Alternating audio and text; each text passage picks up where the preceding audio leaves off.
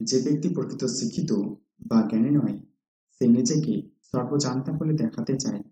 কারণ সে এর মধ্য দিয়ে তার ভিতরে শূন্যতা বা অক্ষমতাকে ঢেকে রাখতে চায়।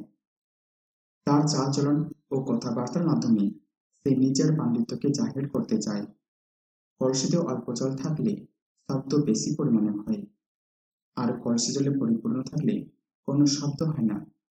যিনি প্রকৃত জ্ঞানী, তিনি কখনো নিজেকে সর্বজান্তা বলে অন্যের সামনে জাহির করেন না। তিনি বুঝতে পারেন, জানার শেষ নেই। কোনো মানুষ সবকিছু জানতে পারে না।